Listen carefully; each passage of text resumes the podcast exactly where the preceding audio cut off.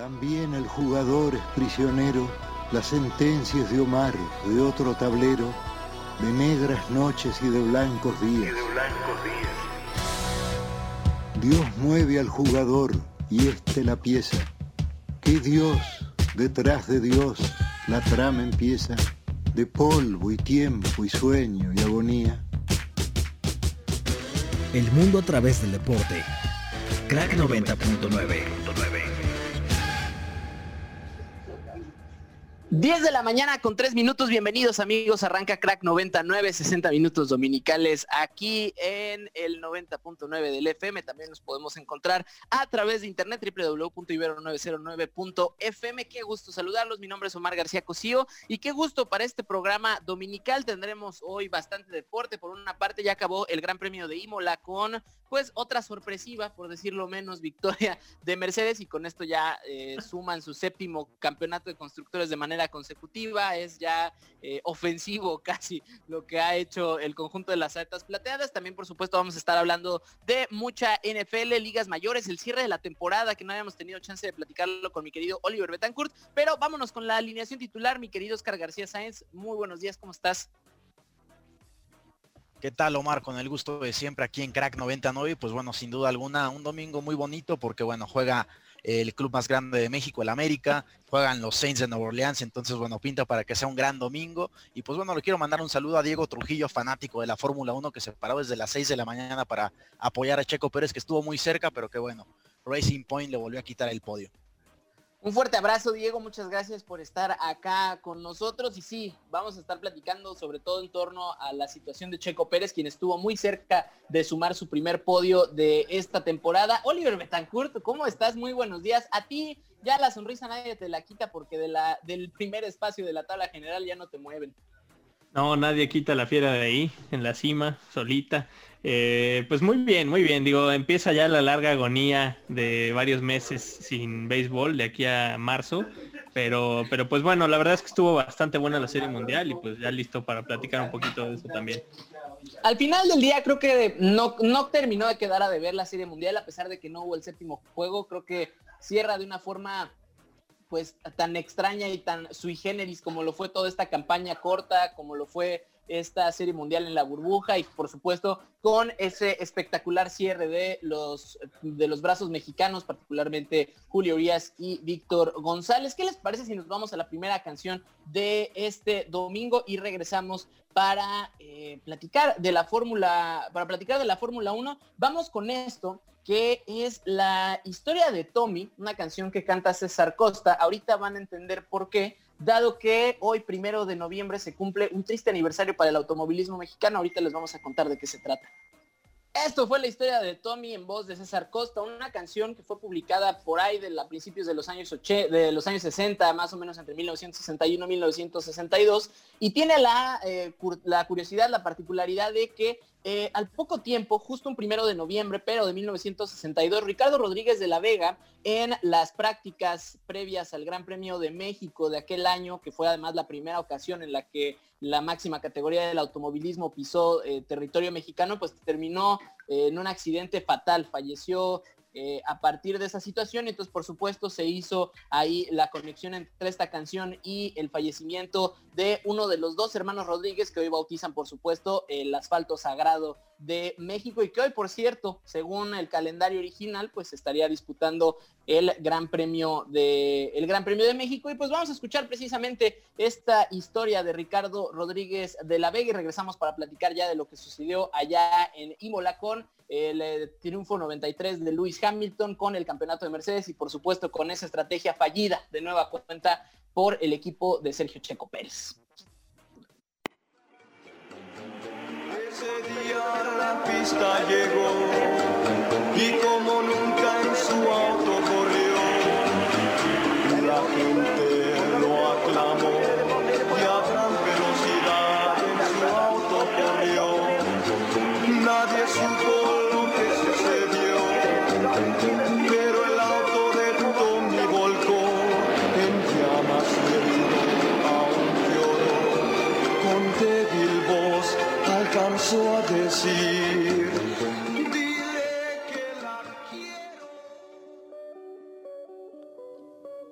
Así, César Costa narra en la canción La historia de Tommy que poco tiempo después se encarnó en Ricardo Rodríguez, la promesa que nunca se cumplió. Tras el accidente, la afición relacionó esa letra con la muerte del piloto que tenía 20 años al morir y que este primero de noviembre se cumplen 53 años de haber muerto en el marco del primer Gran Premio de la Ciudad de México.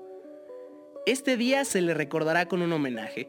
Por lo pronto, poco más de medio siglo después, la carrera final del menor de los Rodríguez cobrará vida y la memoria automovilística mexicana revivirá a su hijo más pródigo en más de una forma, como ya se hizo en alguna ocasión. Así lo explicó a Ibero 90.9 el piloto Guillermo Rojas Jr. A pesar de que yo creo que la mayoría de los que estamos en el autódromo ni siquiera nos tocó ver a Ricardo correr y a Pedro. Eh, todos crecimos con sus historias, con sus leyendas y, ha sido una tener. Primero de noviembre de 1962, Autódromo de la Magdalena Michuca. Ricardo Rodríguez, en su última temporada como piloto de la escudería Ferrari, manejó un Lotus por exhibición del primer Gran Premio de México. Durante las prácticas rompió la vuelta más rápida de su carrera con 2 minutos, 4 segundos y 7 décimos. A punto de finalizar de nuevo el trazado, el riel de la última curva, la hora funesta peraltada, recibió el impacto de su V8 a 150 km por hora. Su cronómetro se detuvo para siempre y la bandera cuadro se quedó únicamente con la parte negra. En su momento, el narrador Rodolfo Sánchez Noya recuerda los momentos de este hecho. Me toca en ese momento estar narrando a mí cuando oigo ya todo callado y nada más el rugir del coche que viene. Llegaba a la curva peraltada y la peraltada en aquel tiempo era una curva bastante, bastante inclinada. Ricardo subía por la parte de arriba, descendía, cortaba más o menos a la mitad de la curva y salía nuevamente afuera para alcanzar más velocidad, o sea, una especie, digamos, de latigazo. Estoy narrando, lo veo y de repente veo que el coche le hace un extraño y va y se estrella de frente, rebota, hace un círculo, pega de, la parte trasera y en ese momento sale volando el cuerpo de Ricardo Rodríguez. Y después de ese impacto el coche se va hacia abajo y Ricardo cae sobre el riel. Ricardo Valentín Rodríguez de la Vega nació el 14 de febrero de 1942 en la Ciudad de México tercer hijo de la familia detrás de su hermano Pedro, con quien inició su camino en las carreras, primero en bicicletas y motocicletas infantiles, hasta que, gracias a la fortuna familiar, pudo brincar a los autos primero en pruebas de resistencia como Le Mans y sus 24 horas, donde se subió al podio con 18 años, récord actual de la prueba. 1961. Ya en la escena automovilística, Ferrari lo convirtió en el piloto más joven en un gran premio de la Fórmula 1 con 19 años, marca que mantuvo hasta el 2009. Apenas entró en la categoría reina e incluso con un desgastado motor V6 obtuvo el duodécimo puesto general y para el siguiente año consiguió un cuarto lugar en Bélgica y una sexta posición en Alemania. Ya como celebridad internacional, en el descanso previo al final de la temporada de 1962, obtuvo el permiso del cabalino rampante de correr en México con Lotus, su última parada. En los días posteriores, miles de personas, incluyendo el presidente Adolfo López Mateos, acudieron a sus funerales y posterior entierro. Su hermano Pedro corrió con la misma suerte en Nuremberg, Alemania, en 1971. La casualidad nos da casi siempre lo que nunca se nos hubiese ocurrido pedir, dijo Lamartine. 53 años después de aquella tarde, en aquella curva, otro primero de noviembre, la Fórmula 1 regresa a donde Ricardo y Pedro se establecieron como santos patrones, el Autódromo de los Hermanos Rodríguez. Pues ahí estuvo la historia de ese accidente fatal en el que Ricardo Rodríguez terminó perdiendo la vida apenas a los 20 años, el primero de los hermanos Rodríguez, y por cierto, quien fuera el piloto más joven en comenzar una carrera de Fórmula 1 hasta la llegada de Max Verstappen unos años eh, más tarde. Y también, por cierto, el más joven en comenzar desde la primera fila hasta el Gran Premio de Bélgica también por el piloto de eh, Red Bull. Regresamos, Oliver Betancourt, Oscar García Sáenz, un servidor, Omar García Cosío, la triple O, para platicar de este gran premio en la Fórmula 1, triunfo de Lewis Hamilton y por supuesto el séptimo campeonato consecutivo de Mercedes. Y pues ya, el dominio absoluto y la sorpresa tan sarcástica que ya semana a semana presentamos aquí en la Fórmula 1 por la falta de sorpresa que ha presentado eh, este, este campeonato. Así es, es increíble que para que una carrera de Fórmula 1 se ponga interesante, se ponga buena, es porque hay algún accidente o alguna bandera amarilla y que eso acerque a los coches y pues ahí se arme la especulación de quién puede eh, lograr ese rebase a Mercedes. Lamentablemente hoy Verstappen lo había logrado, pero se le, se le reventó una llanta y, terminó quedando fuera de la carrera. Había rebasado a Bottas y estaba ahí rompiendo un poco la monotonía. De ahí a que alcanzar a Lewis Hamilton pues se veía más complicado, a menos que hubiera otra bandera amarilla y en una de esas eh, pues el piloto holandés pudiera haber hecho un milagro, pero, pero bueno, estaba, estaba haciéndose, ¿no? Entonces sí, justo está eh, complicado pensar en, el futuro de esta Fórmula 1. Esperemos que llegue pronto este, eh, esta igualdad de dinero que se está buscando para que sea más competitiva, porque hasta ahora el dominio de Mercedes es absoluto, ¿no? Ganaron hoy el 1-2, el campeonato de constructores, y es el séptimo al hilo que gana, ¿no? Entonces esto te habla de una, una hegemonía, pero también de, una falta de competitividad eh, importante dentro de la Fórmula 1, ¿no? Sí, sin duda alguna, yo creo que es tal vez la temporada más aburrida en términos de espectáculo en la Fórmula 1, porque bien lo dicen, el dominio de Mercedes es absoluto, hoy ya se consagran como campeones de constructores por séptima vez eh, consecutiva. Y bueno, yo quisiera destacar también la labor de Alfa Romeo, que esta semana confirmó a Kimi Raikkonen un año más con Giovinazzi, y bueno, suman puntos, noveno y décimo lugar, y bueno, Checo Pérez, ¿no? Que partió en la onceava posición, eh, acaba sexto, pero bueno, tuvo el podio y, y Racing Point prácticamente se lo quitó, ya estará comentándonos Omar el enojo que traemos todos por estas decisiones que pues le han quitado por lo menos dos, tres podiums en la, en la temporada Checo Pérez. En efecto, previo ahí a un safety car ya en la franja crepuscular de esta carrera, pues al final el equipo decide eh, ingresarlo a pits, cambiarle de llantas, siendo que tenía un mejor rendimiento de llantas que incluso Daniel Ricciardo, quien termina quedándose con la tercera posición y su segundo podio de esta campaña. Y bueno, pues otro error de estrategia por parte de este equipo, que incluso, insisto, y como ya lo comentábamos, el propio piloto Tapatío salió a decir, es otro podio que regalamos, no es la primera vez que esto sucede con Sergio Checo Pérez, e independientemente de, de por supuesto, el contexto de que no va a continuar con el equipo, de que va a haber este cambio, de que va a llegar eh, Sebastián Fete, los rumores de la llegada de Checo a Red Bull, pues al final creo que lo único que ha quedado de manifiesto a lo largo de toda esta temporada es la gran calidad que tiene Checo como piloto. Hemos también platicado en otros espacios, incluso hemos recibido eh, comentarios de gente dentro de la industria que había esta percepción por parte de Checo como uno de estos pilotos pagados, ¿no? Que habían entrado con el gran apoyo de patrocinadores y que era la razón por la cual estaban detrás de un monoplaza. Y creo que los números de Checo prueban exactamente eh, lo que se puede hacer en esta simbiosis, porque si bien es cierto que tiene un grupo empresarial muy fuerte, detrás de él, pues también es muy cierta su calidad y que lo ha dejado de manifiesto y con un monoplaza incluso de, con ni siquiera las mejoras dentro de su propia escudería, pues tiene los resultados que está teniendo, apuntado en todas las carreras que ha disputado y las únicas dos en las que no lo hizo fue porque dio positivo por COVID-19. Así es, creo que el que mejor lo explica al final de la carrera es Daniel Richardo, ¿no? Que le están entrevistando eh, sobre sus impresiones en la carrera y él dice, eh, pues no entiendo qué pasó porque de repente Racing Point decidió irse para atrás, nos cedieron el lugar, nosotros seguimos en carrera, nadie nos metió a pits y pues bueno, terminé con un podio, ¿no? De, al final salió creo que Daniel Kvyat de la nada y ahí le estuvo haciendo pelea, pero bueno, eh, la verdad es que pues muy buena carrera del, del piloto australiano que después va a estar compitiendo con McLaren. Y hablando de justamente estos movimientos, eh, destacar también que no se ha confirmado que Lewis Hamilton vaya a continuar con Mercedes, ni Toto Wolf. Entonces hay mucha especulación también de quién va a tomar el mando de Mercedes, si va a seguir él, si va a tomar otro rol, si Lewis Hamilton va a decidir, no creo que se retire, la verdad, eh, pero en una de esas podría decidir cambiar de escudería, habría un lugar libre en Mercedes, podría irse Max Verstappen, podría irse algún otro piloto, eh, y pues bueno, hay, hay, hay, varios lugares que todavía no están definidos que podrían acabar acogiendo a Checo Pérez. Lo veo muy difícil en Mercedes, aunque sería un sueño guajiro muy bonito, la verdad. Sí, sin duda alguna. Yo creo que el mercado de fichajes en Fórmula 1 siempre va al límite y siempre estamos esperando eh, muchas cosas. Lo cierto es de que, bueno, Checo Pérez sabemos que ya está en contacto con Red Bull y es cuestión, yo creo que ya nada más de Red Bull. Hoy una vez más demostró que es mejor que Albon, inclusive le hace un rebase espectacular y Albon termina en, la decimoquinta posición. Entonces yo creo que ya, ya es momento de que Red Bull empiece a dar alas a Checo Pérez.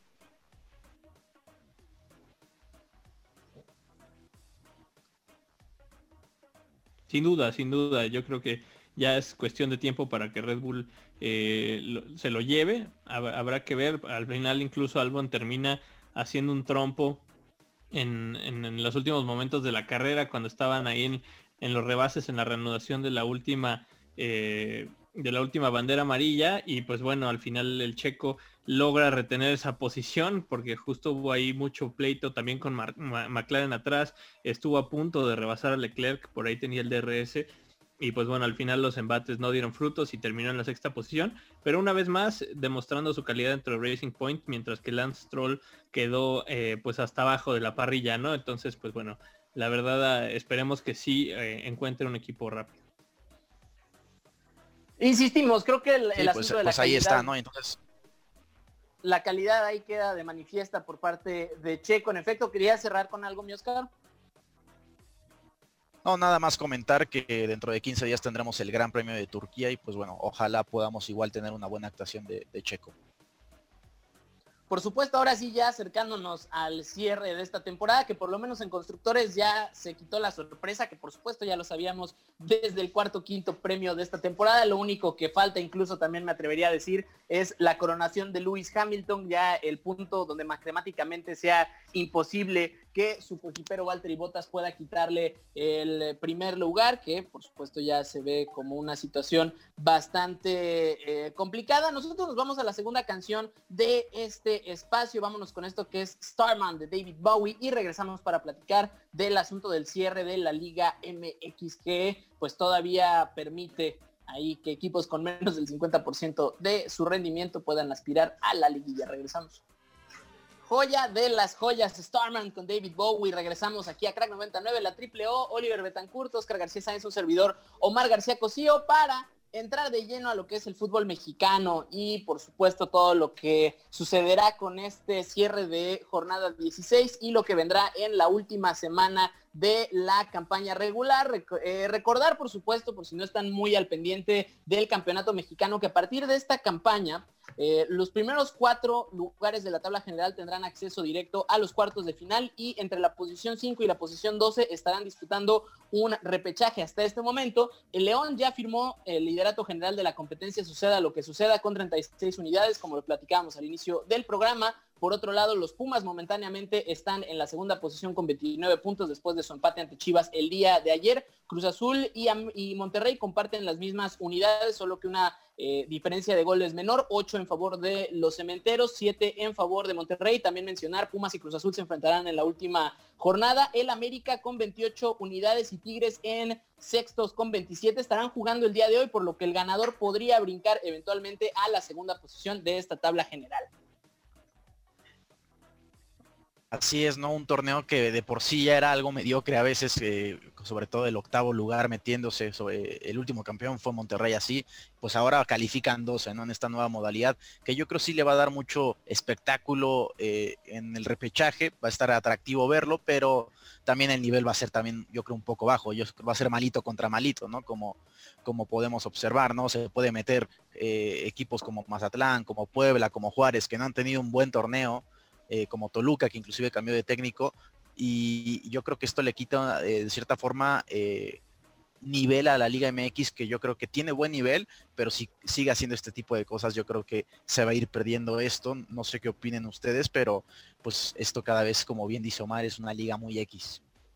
Así es, hoy por hoy 14 de los 18 equipos que juegan en esta liga pueden entrar y pueden aspirar a ser campeones algo que pues si, si lo platicáramos con algún europeo, eh, pues no entendería, ¿no? Es, casi risible que el equipo que hace mejor eh, torneo no sea el campeón y encima de eso que pues el que será el 90% de, de la liga prácticamente puede ser campeón todavía falta a falta de dos jornadas no todavía puede entrar Mazatlán puede entrar Puebla equipos que tienen 8 y 9 derrotas respectivamente en el torneo no y si cuentas que el torneo pues tiene 17 jornadas pues es un poco penoso que un equipo que perdió más de la mitad de los encuentros pueda terminar siendo campeón entonces pues bueno sí es una liga muy X y pues bueno hablando del regreso del corte creo que deberíamos poner más Bow y menos Liga MX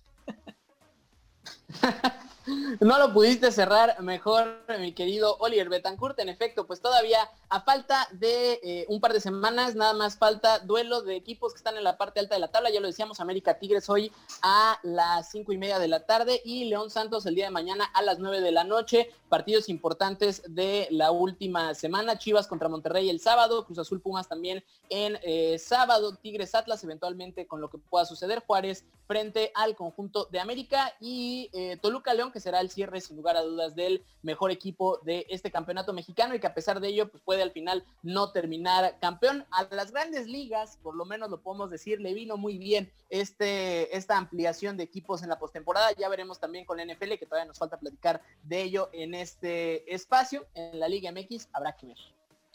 Así es, y pues bueno, parece que después de mucho tiempo van a regresar los famosos llamados cuatro grandes a la liguilla. Eso sí, parece que, Chivas va a estar, digamos, primero pasando por el repechaje. Veremos si se mete ya después entre los ocho primeros. Y pues bueno, de cierta forma yo creo que va, a ser lo mismo de siempre. Va a estar entre Tigres, América, por ahí León, Pumas, Cruz Azul y Monterrey. No, no, no veo a alguien más que pueda competir para levantar este título. Voy a guardar ese comentario de Oscar García Sainz, lo vamos a editar y vamos a poner eh, sus pronósticos para esta temporada en la liguilla del Guardianes 2020. Nosotros nos vamos al corte de la media. Por cierto, muchas gracias a todos los que nos están escuchando. Ya eh, estamos recibiendo mensajes en Twitter. Mi querido Manuel Cebreros, muchas gracias por estar. Un fuerte abrazo. Ya sabes, bienvenido acá para platicar de NFL y de otros temas. Nosotros nos vamos a este corte de la media y regresamos aquí en Crack 99. 10 de la mañana con 33 minutos. Regresamos amigos aquí a Crack 99. Omar García Cosío de este lado del micrófono, acompañado por supuesto de la triple O, Oliver Betancourt, Oscar García Sainz. También muchas gracias a todos los que nos escuchan. Ya sé que nos están escuchando desde Cancún, nos andan escuchando también en Jalapa, en el área metropolitana Familia García. Un fuerte abrazo y regresamos para los Steelers. Eh, mucho se ha platicado sobre este equipo de Pittsburgh que hasta el punto de, hasta el día de hoy son el único invicto que queda en la NFL, pero se ha hablado pues por supuesto que el calendario ha sido muy benigno para ellos, enfrentándose eh, a equipos pues que no han opuesto mucha resistencia, quizás una pasada ante el conjunto de los Titans y ahora parece que sí se enfrentarán al Sinodal con el que tienen que competir por ganar la división norte de la conferencia americana. Vamos a escuchar esta cápsula y regresamos para seguir comentando esta y el resto de la semana número 8 de la NFL. Ya llegamos a mitad de temporada. Los encuentros divisionales suponen el pico de una rivalidad dentro de la NFL, ya sea por motivos geográficos, históricos o por lo menos por tener dos enfrentamientos cada año. Son los obstáculos naturales a superar si se aspira a la postemporada. Y en ciertos puntos, el pico de calidad supone además una afrenta clara a las posibilidades. Pittsburgh y Baltimore conocen bien esa rivalidad. Encuentros de postemporada, momentos que definen campañas y permiten seguir soñando con el trofeo Vince Lombardi.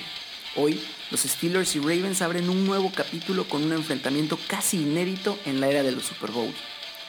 Esta será apenas la sexta ocasión en que dos rivales divisionales se enfrenten en la semana 8 o posterior con dos o menos derrotas entre ambos equipos. Los Ravens, quienes perdieron ante los Chiefs, buscarán retirar el cero en el departamento de encuentros perdidos ante el último invicto de la NFL. Y si se concede este encuentro como oráculo, en cinco de los seis partidos, el ganador terminó llevándose la conferencia. Yo soy Omar García Cosío y sigues aquí en Crack 99. Pues ahí está, un enfrentamiento casi inédito, apenas la sexta ocasión que dos equipos se enfrentarán con dos o menos derrotas eh, después de la semana 8, que insisto es el cenit de la temporada regular. Qué rápido se va la NFL, de verdad es siempre un placer esta parte del año, pero cómo se va de rápido. Pues compañeros, la pregunta obligada, ¿se acaba el invicto de los Steelers esta semana? Sí. Sí, me parece que sí, ya la semana pasada sufrieron mucho ante los Titans y hoy ante yo creo un mejor rival que los Titans como los Ravens, yo creo que ya es el fin de, de esta racha. Sabemos que Lamar Jackson es un coreback que no pierde ante nadie salvo los Chiefs de Patrick Mahomes. Las únicas derrotas en su carrera han sido precisamente contra este equipo de llamar la atención. Ahí y pues creo que este es un momento eh, oportuno y propicio para que se renueven los votos de esta rivalidad que durante la década pasada por supuesto fue la más importante. Quizá dentro de toda la conferencia americana eh, no hubo dos equipos que fueran más constantes en sus viajes a la postemporada y sobre todo que tuvieran estos choques no y que entre ellos dos eh, se jugaran la división. Sabemos que si bien los Bengals tuvieron por ahí un par de destellos ganando la división y los Browns, pues bueno, en un eterno proceso de reconstrucción, pues eran siempre estos dos equipos los que se disputaban. Además, por supuesto, de que en este milenio, pues los únicos dos equipos que han podido ganar el Super Bowl, los dos en un par de ocasiones, han sido los Steelers y los Ravens para esta división norte de la conferencia americana. Así es, dos equipos que además cuando se enfrentaban era un concierto de golpes porque son históricamente defensivos y, siempre han armado justamente equipos defensivos muy fuertes, muy férreos, muy sólidos. Y pues sí, justamente las épocas de Ray Lewis, Troy Polamalu, este, Ed Reed, todos estos personajes que pues sí entraban, pero con todo a los juegos se ponía bueno, incluso a veces acababan eh, dándose por ahí uno que otro golpe de más en las jugadas, eh, cuando todavía no era tan penalizado todo. Eh, pues bueno, vimos eh, varias, varias ocasiones en las que incluso ya que el, que el corredor había hecho down, todavía en vez de tocarlo nada más, se le aventaban encima, así de fuerte era esta rivalidad. y pues esperemos que esta vez no decepcione este, este partido, que la verdad es que siempre, siempre se pone muy bueno. y pues por un, por el lado de, de los románticos de Dallas, pues por ahí podrían ver a un viejo conocido en Des Bryant que pues bueno está en prácticas con los cuervos. No sé si por ahí le den una oportunidad, uno que otro toque de balón en, este juego, pero bueno, pues ahí va a estar ese datito. Así es, ¿no? Y pensando en la postemporada, me parece que es un partido vital porque, bueno, sabemos que los Steelers tienen seis ganados, cero perdidos, pero los Ravens estarían igualando en caso de ganar hoy esa marca, ¿no? Llegarían los dos a 6 a 1, entonces es un duelo importante. Al igual el que se me antoja mucho es el de Cleveland, la verdad un partido muy atractivo el que tiene hoy los, Osos contra eh, los Raiders de Las Vegas, porque bueno, Cleveland sabemos que perdió a Odell Beckham y parece que ya no va a volver a jugar con Cleveland, parecen que lo van a, cambiar en la próxima temporada y pues bueno, sin duda alguna también un partido interesante en esta liga americana, porque bueno, sabemos que en la nacional no hay mucho, sobre todo en la división de Dallas, donde hoy eh, pues lamentablemente será el, domingo por la noche el juego pues yo creo menos esperado de la semana. Yo creo que en la historia del Sunday Night, desde que tomó este asunto, hay que poner un poquito de contexto. En los Estados Unidos, eh, la agenda televisiva, contrario a lo que ocurre en México, eh, pues prácticamente toda es por televisión privada, ¿no? Digo, ahora quitaron ya también y modificaron el asunto de los canales aquí. Por supuesto hay una mayor oferta dentro de la tele por paga, pero eh, allá prácticamente todos se requiere un sistema de televisión por cable. Y el juego nacional, el juego que se transmite nacionalmente, es precisamente el Sunday Night. En otra hora el Monday Night Football por ABC, ahora se transmite por NBC. Y entonces el domingo en la noche se convirtió en este juego que todo el mundo espera, el mejor juego de la semana. Y sabemos incluso de esta nueva regla que tiene la NFL de poder eh, hacer flexible la agenda dependiendo de las necesidades de la audiencia televisiva. Esto quiere decir que si hay un partido más atractivo, pues se puede cambiar. Incluso la semana pasada lo vimos cuando eh, se cambió el juego entre Raiders y Buccaneers, si mal no recuerdo, se pasó a las 3 de la tarde y el juego entre Cardinals y Seahawks se pasó al duelo en la noche y no, al final no quedó a deber con el fin del invicto de los Cardinals por un gol de campo. Entonces, basados en esta situación, pues sí es un duelo divisional, sí es un duelo de mucha historia, es un duelo eh, de dos equipos que claramente no se quieren, que eh, los aficionados esperan siempre este cotejo temporada tras temporada, el, primero de, los dos encuentros que tienen que tener todos los rivales divisionales, eh, pero dada la situación, pues estamos hablando que entre los dos equipos, así como los Ravens y los Steelers tienen una derrota entre los dos a este punto de la campaña, pues eh, Eagles y Cowboys solo tienen tres victorias hasta este punto de la temporada, lo cual pues sí supone ahí una situación. Y también, ¿quién lo hubiera dicho, Oscar García Sáenz, que los Browns y los Raiders iban a ser un duelo atractivo en una semana de NFL? También creo que hay otro partido que vale la pena mencionar, que es el Bills ante Patriots. Si hay un sinodal, si hay un equipo que los Bills no han podido vencer son los Patriots, precisamente. Apenas eh, tres derrotas sufrieron durante toda la gestión de Bill Belichick y Tom Brady en eh, Foxboro. Y pues creo que ahora se abre la puerta, sobre todo para tener este diferencial, mismo caso entre Pittsburgh y Baltimore, porque hay que recordar también que eh, en esta campaña por la postemporada ampliada, solo un equipo va a poder descansar, por lo cual los enfrentamientos directo con, directos con aquellos equipos con aspiración de postemporada serán muy importantes, Oliver Betancourt.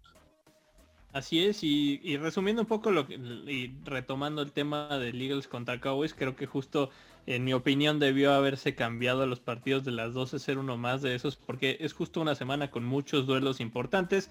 Justo el Bills versus Patriots que mencionas, la verdad es que también llama la atención, aunque bueno, los Patriots andan un poquito ahí este, de cojeando de una patita, eh, algo que pues sin duda es el reflejo de haber perdido a Tom Brady, pero bueno, retomando, retomando el nivel poco a poco este equipo. Eh, otro partido que para mi gusto va a estar bastante bueno es el Bears contra los Saints. La verdad es que pues son dos equipos eh, también que, siempre dan todo eh, y ahorita los Bears que están sorprendiendo, ¿no? Eh, siempre habían tenido igual defensivas bastante sólidas, ahora pues un equipo que para mí gusta de sorpresa porque en los últimos años no había pintado mucho y pues por otro lado los Saints que no van tan bien como se esperaba, digo los dos tienen buenas marcas, 5-2 Chicago y 4-2 Nueva Orleans, entonces me parece que va a ser un duelo bastante parejo que pues va a tener siempre al borde del asiento a mi querido Oscar. Sí, sin duda alguna, ¿no? Lamentablemente también pues no va a poder jugar otra vez Michael Thomas, solo ha jugado la semana 1 y bueno, también Emmanuel Sanders sabemos que están en el caso de COVID-19, entonces bueno, hoy toda la tarea yo creo que va a ser entre Camara, eh, la Travis Murray inclusive, y pues bueno, veremos qué sucede en ese gran encuentro. Y también mencionar que la semana pasada los Jets debutaron a Sergio Castillo, mexicano, pateador, que su sueño era ser futbolista, pero bueno, se le dio con los Jets debutar en la NFL y pues bueno, le deseamos éxito en esta carrera que tenga allá en la mejor liga de fútbol americano. Por supuesto, estos pateadores que eh, pues fueron cambiando la forma y la silueta del balón que pateaban para hacerse del profesionalismo dentro del deporte espectáculo. Martín Gramática tuvo una situación así, si mal no tengo el dato en la plata, estaba formándose eh, justo para ser futbolista profesional y pues incluso terminó ganando un anillo de campeón con los Buccaneers de Tampa Bay. Nada más para cerrar, el día de hoy eh, Tua Bailoa va a estar haciendo su debut frente a una complicada defensiva de los Rams, un duelo bastante importante y que por supuesto pues tendrá el primer ejercicio dentro del profesionalismo como coreback titular. También los Chiefs campeones estarán enfrentando a los Jets que eh, para ponerlo en contexto, el duelo quizá no promete mucho por la diferencia de los dos equipos, pero eh, y su historia pues es la línea más amplia que ha habido desde que Las Vegas tomó esta medida para eh, la generación de las apuestas. 28 28 puntos de diferencia tienen los de Kansas City sobre el conjunto de Nueva York. También Bengals y Titans estarán viendo a las 12 del día. Y mismo caso de Packers y Vikings estarán cerrando su llave.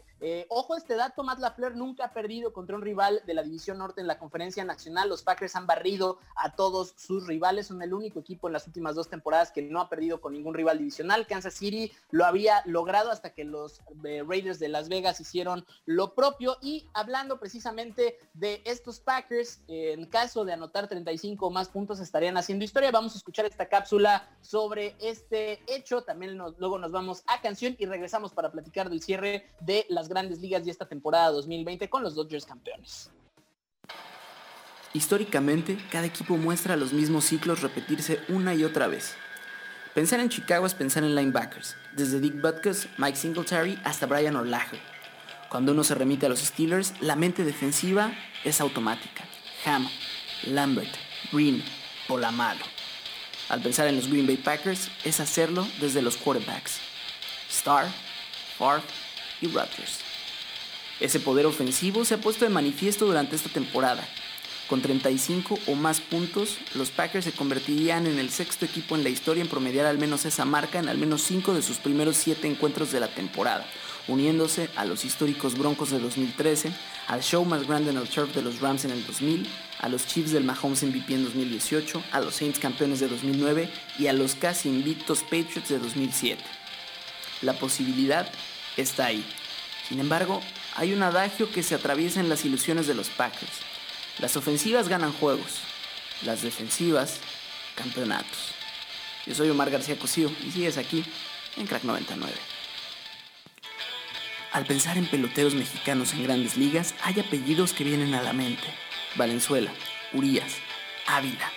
Sin embargo, un pionero se esconde entre los anales de la historia. Baldomero Almada. Viernes 8 de septiembre de 1933.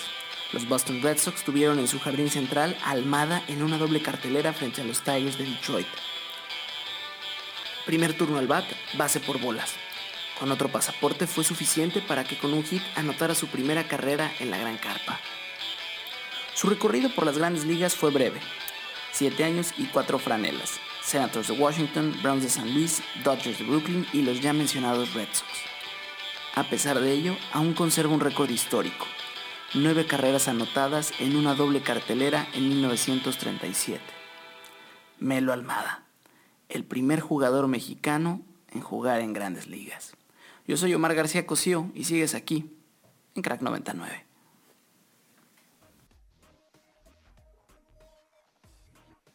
Casi 80 años después de aquel debut de Baldomero Melo Almada como el primer mexicano que vistió una franela en la Gran Carpa, pues esta semana tuvimos eh, de manteles largos a la pelota mexicana con el eh, sexto juego de esta serie mundial que ya lo comentábamos. Víctor González cargó con la victoria, Julio Urias se llevó el salvamento en el duelo en el que los Dodgers finalmente se pudieron hacer con su primer campeonato desde 1988 y dicho sea de paso también Fernando Valenzuela se llevó el Premio Nacional del Deporte a la trayectoria en una semana donde la segunda ciudad con más mexicanos en todo este planeta pues está de fiesta con dos equipos campeones, los Lakers hace unas semanas y ahora los Dodgers de Los Ángeles, los dos grandes bastiones del deporte en los Estados Unidos, pero eh, hablando y reconociendo a estos Dodgers, pues hacer un corte de caja de lo que fue esta temporada tan sui generis, tan compleja, tan extraña y que bueno, al final terminó con el que todo mundo esperaba que fuera el campeón a principios de, eh, de esta misma.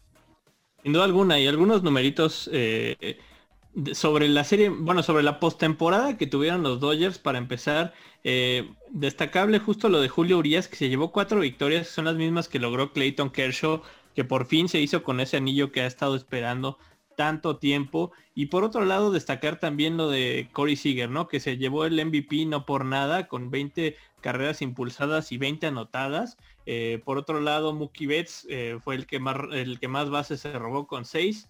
Y por el lado de los Rays, Randy Rosarena, que fue el que conectó más home runs con 10. Corey Seager se quedó un pasito atrás con 9, por lo que pues más que justificado el MVP para este jugador de Los Ángeles Dodgers que pues bueno, los estuvo cargando por una buena parte del tiempo. Cada vez que se caía el equipo o que entraba en un slump, alguien salía otro a relucir. La verdad es que tiene un equipo muy armado ya desde hace muchos años de estar tocando la puerta de esta serie mundial. Y como bien lo dices, termina con una victoria eh, para, para, un mexicano que es Víctor González y un salvamento para otro que es eh, Julio Urias, eh, que pues bueno, se colgó la bandera y festejó como nunca porque la verdad se lo merece. y bueno, también destacar que fue una temporada en la que hubo muchos debuts de jugadores que jugaban antes en la Liga Mexicana de Béisbol, justo como es el caso de Randy Arozarena o como es el caso incluso de, de Julio Urias, ¿no? Que terminó ya siendo campeón con los Dodgers, pero salió de la Academia Alfredo Harpelú de los, de los Diablos Rojos del México.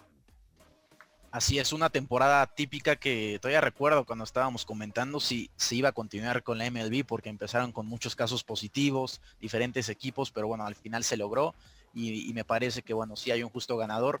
No sé qué opinan ustedes, pero yo me quedo con el juego 4 de la Serie Mundial. Yo creo que fue el, momento más emocionante que tuvimos en la campaña.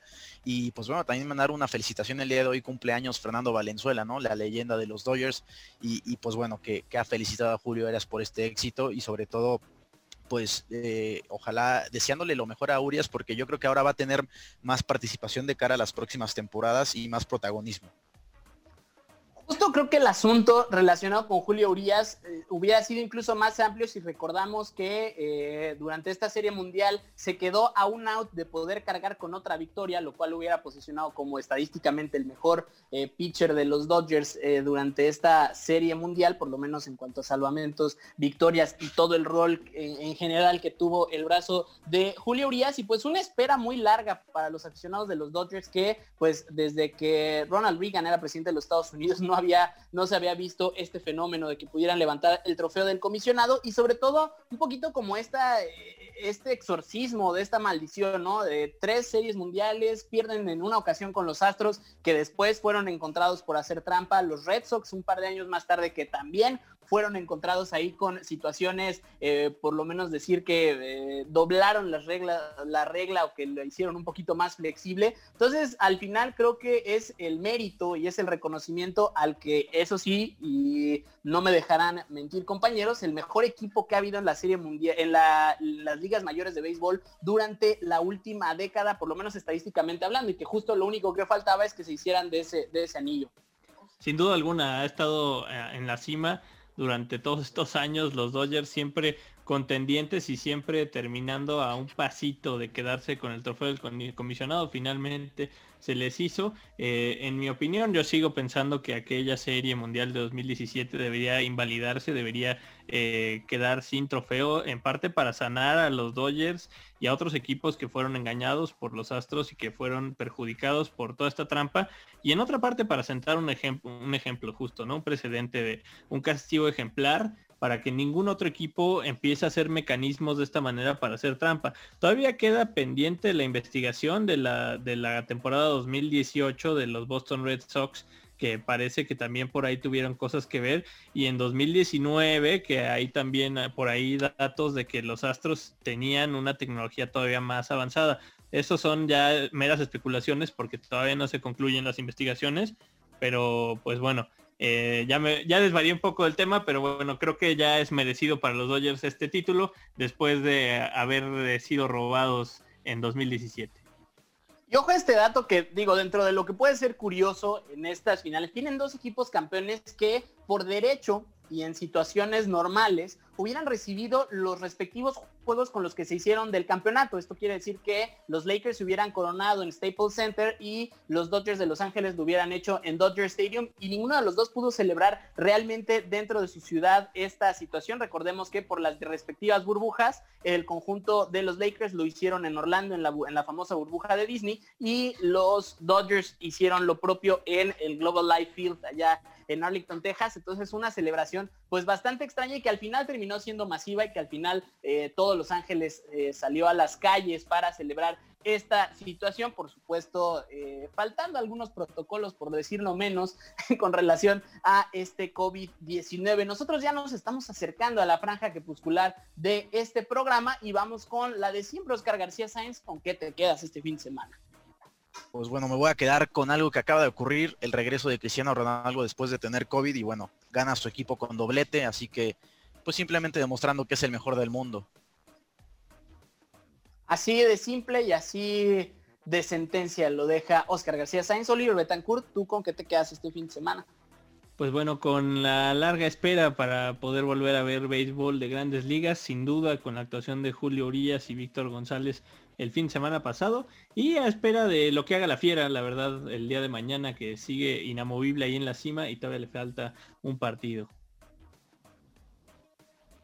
En efecto, ya está cerrando el campeonato mexicano y todavía para los amantes de la pelota, pues quedan las ligas invernales en todo el Caribe, en las Antillas, y por supuesto la Liga Mexicana del Pacífico acá en territorio mexicano. Yo me quedo con la actuación de Checo Pérez que eh, eh, a pesar, y así hay que decirlo, a pesar de su equipo, pues sigue sumando puntos y sigue dejando claro que es uno de los mejores detrás de un volante de Fórmula 1. Nosotros ya nos vamos con la última canción y una cápsula que eh, pues conmemora la vida de Sean Connery, quien falleciera el día de ayer a los 90 años y que cuenta sobre todo una cercanía que tuvo porque estuvo a punto de formar parte de los Red Devils del Manchester eh, del Manchester United, ahorita estaremos escuchando, y por supuesto un clásico de los fabulosos Cadillacs. Muchísimas gracias por acompañarnos a nombre de Oscar García Sáenz, de Oliver Betancourt, de Francisco Javier López Paquito, que como siempre repartiendo el juego como los grandes desde la pecera sonora, y a mi nombre Omar García Cosío. Muchísimas gracias por acompañarnos. Se quedan con clásica para desmañanados aquí en Ibero 90.9. Que los dioses del balón y la pelota repartan suerte.